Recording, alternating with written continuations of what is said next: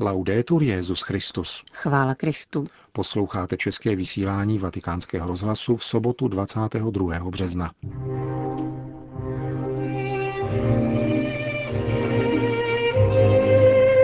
Obraťte se, abyste neskončili v pekle, vzkázal papež mafiánům. Nabízejte lidem čisté mediální ovzduší, řekl svatý otec zástupcům italské asociace lokálních, rádiových a televizních stanic.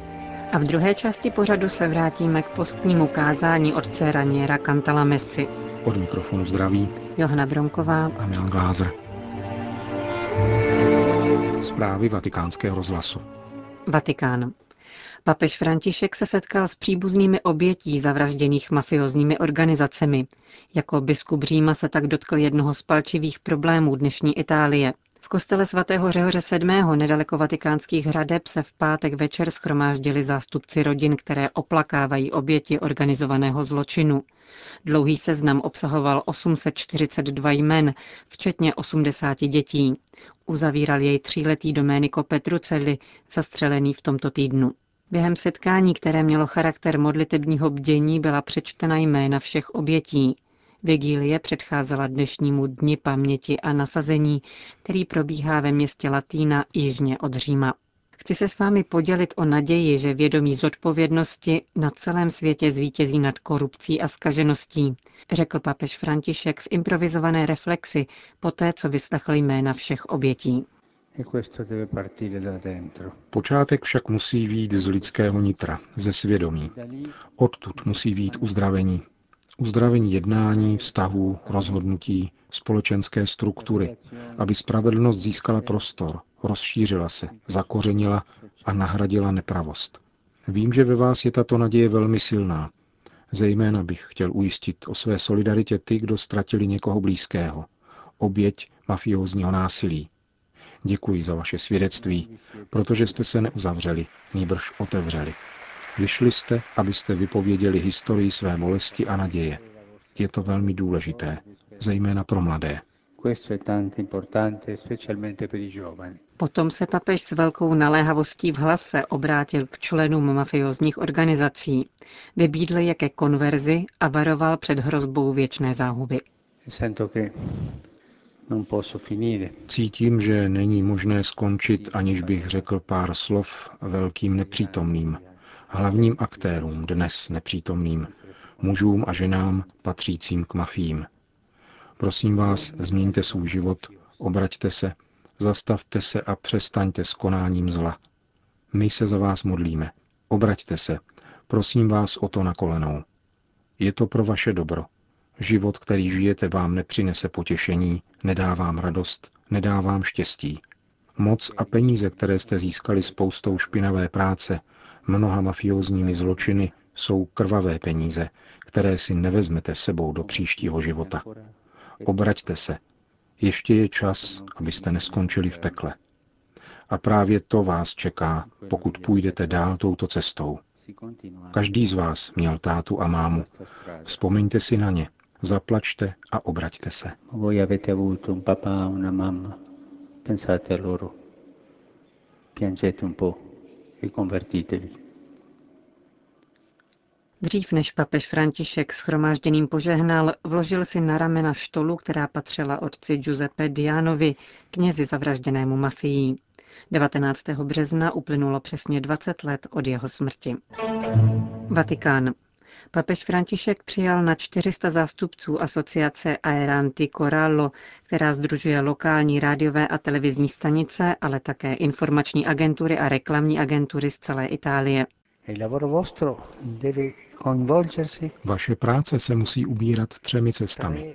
Cestou pravdy, cestou dobra a cestou krásy. Pravda, dobrota a krása jsou konzistentní, přicházejí zevnitř a jsou lidské. Na cestě pravdy se však můžeme dopustit chyb, narazit na léčky. Někdo si řekne, já myslím, já hledám pravdu, ale buď na pozoru, aby ses nestal intelektuálem bez inteligence. Někdo řekne, že usiluje o dobro, ale pozor, aby ses nestal mravokárcem bez dobroty. A jiný řekne, že je uchvácen krásou, ale pozor, aby nebyla líčená a vyumělkovaná, tedy taková, jaká neexistuje. Pravda, dobro a krása, jak přicházejí od Boha a jsou v člověku. To je práce médií, tedy vás. Papež se pak zastavil u způsobu, jakými mohou malé lokální rozhlasové a televizní stanice přispívat k hlásání Božího království. Mají se vyvarovat senzacechtivosti, často přítomné ve velkých médiích, a mluvit o důležitých tématech lidského života s pozorností a úctou k jednotlivci a k hodnotám. Další kvalitou, kterou se mají vyznačovat, je etika práce. Existují také hříchy médií. Dovolím si o tom něco říci. Podle mne jsou největšími hříchy médií ty, které jdou cestou lži, a jsou tři. Dezinformace, pomluva a nadsti utrhání. Ty poslední dva hříchy jsou těžké, ale nikoli tak nebezpečné jako ten první. Proč? Pomluva je smrtelný hřích, ale lze ji odhalit a vyvrátit. Nadsti utrhání je také těžký hřích, ale je možné ukázat, že ten, komu se nadsti utrhalo, se dopustil něčeho zlého, ale pak litoval a změnil život. Dezinformace je však tvrzení, které říká o věcech jen tu polovinu, která mi vyhovuje, a pomlčí o té druhé. A tak si ten, kdo vidí televizi nebo slyší rádio, nemůže učinit dokonalý úsudek, protože nemá k dispozici potřebná fakta. Těmto třem hříchům se prosím vyhýbejte. Dezinformaci, pomluvě a nadsti utrhání.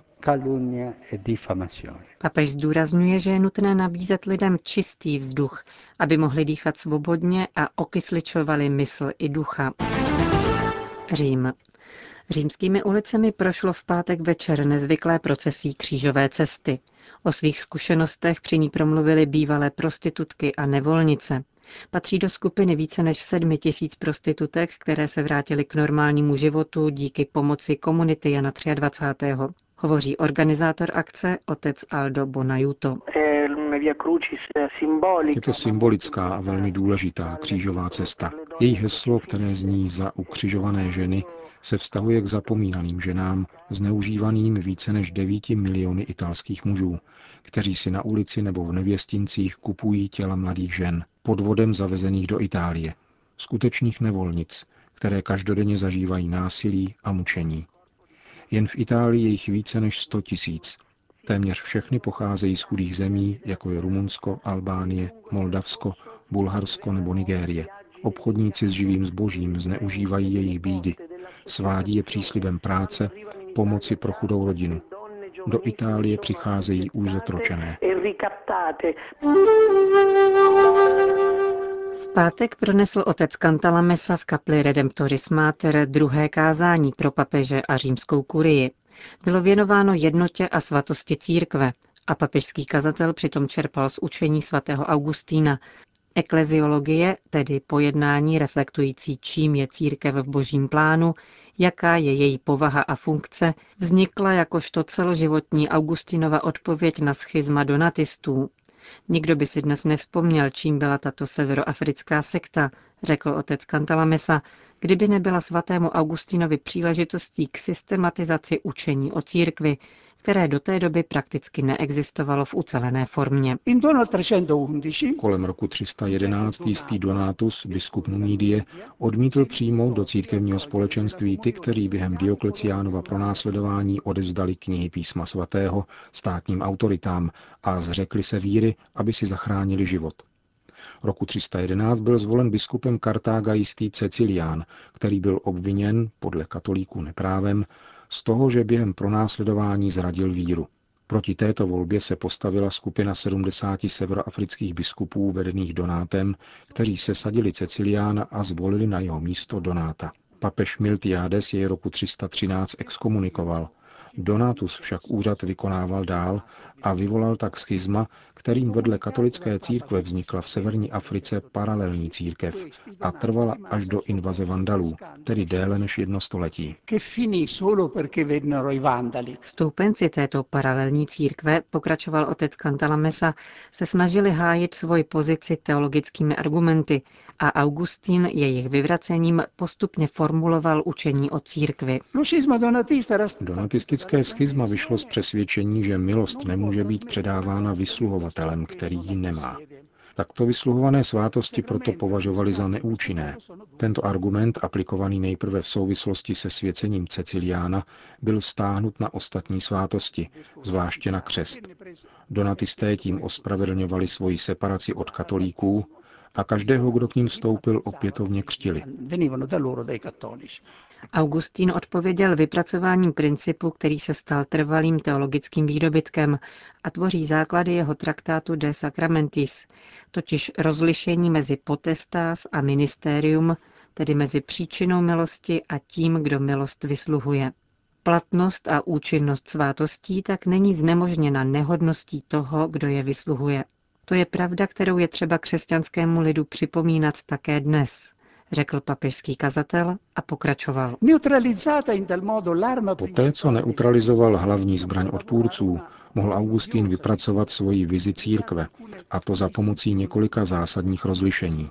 První je distinkce mezi přítomnou či pozemskou církví a tou budoucí či nebeskou. Pouze ta druhá bude církví všech a pouze svatých. Církev nynějšího času bude vždycky polem, na kterém roste společně pšenice a koukol, sítí, která zahrnuje ryby dobré a špatné, tedy svaté i hříšníky. Dalším rozlišením, které Augustín zavedl uvnitř pozemské církve, je distinkce mezi svátostním společenství a společností svatých. První spojuje viditelně všechny, kdo mají účast na stejných vnějších znameních, svátostech, písmu a autoritě. A ta druhá všechny a pouze ty, kteří kromě těchto znamení sdílejí také skrytou realitu těchto znamení, tedy Ducha Svatého, milost, lásku. Poněvadž tady dole bude vždycky nemožné vědět s jistotou, kdo má Ducha Svatého a milost, a tím méně pak zda v tomto stavu vytrvá až do konce, Augustín identifikuje onu pravou a definitivní společnost svatých s nebeskou církví předurčených známým povzdechem. Kolik jen ovcí je dnes venku a kolik vlků uvnitř. Je to novinka také vzhledem ke svatému Cypriánovi, který chápal jednotu církve v a viditelně, tedy jako svornost všech biskupů, zatímco Augustín ji chápe niterně, tedy v duchu svatém. Prezentuje církev jako Kristovo tělo oživované duchem svatým, pokračoval otec Cantalamessa citací z kázání hyponského biskupa z jedné slavnosti letnic. Chceš-li chápat Kristovo tělo, naslouchej apoštolovi, který říká věřícím, vy jste Kristovo tělo a každý z vás jeho úd. Jste-li tedy tělem i údy Kristovými, je na pánově stole vaše tajemství. Přijímáte svoje tajemství. Tomu, co jste, odpovídáte Amen a odpovědí to podepisujete. Je ti přece řečeno tělo Kristovo a ty odpovídáš Amen. Buď údem Kristova těla, aby bylo opravdové tvoje Amen. Buďte to, co vidíte. Dostanete to, co jste. Ve vztahu k církvi, pokračoval papežský kazatel, je třeba říci, že svátost significando causat, tedy označuje spojení více osob v jedinou osobu, Eucharistie toto spojení uskutečňuje a způsobuje. V tomto smyslu lze říci, že Eucharistie vytváří církev. Otec Cantalamessa v závěrečné pasáži poukázal na důležitost Augustinovy ekleziologie pro ekumenický dialog. Situace světa, církve a teologie se od té doby změnila. Je třeba začít u Ježíšovy osoby a pokorně pomáhat současníkům objevovat osobu Krista. Cesta, kterou je třeba dnes jít, je v jistém smyslu protichůdná té, kterou se ubíral Augustín v dialogu s Donatisty. Tehdy musel jít od svátostného společenství ke sdílení milosti Ducha Svatého a lásky. Dnes musíme jít od duchovního sdílení lásky k plnému společenství, také svátostnému a v první řadě eucharistickému. Pro následování, která jsou dnes tak častá v různých částech světa, nečiní rozdíly, Nejsou devastovány kostely a zabíjeni lidé, protože jsou katolíky nebo protože jsou protestanty, nýbrž proto, že jsou křesťany. Těmito pronásledováními už jsme jedno, podotkl v závěru druhého postního kázání pro papeže a členy římské kurie otec Raniero Cantalamessa. Končíme české vysílání vatikánského zlasu. Chvála Kristu. Laudetur Jezus Christus.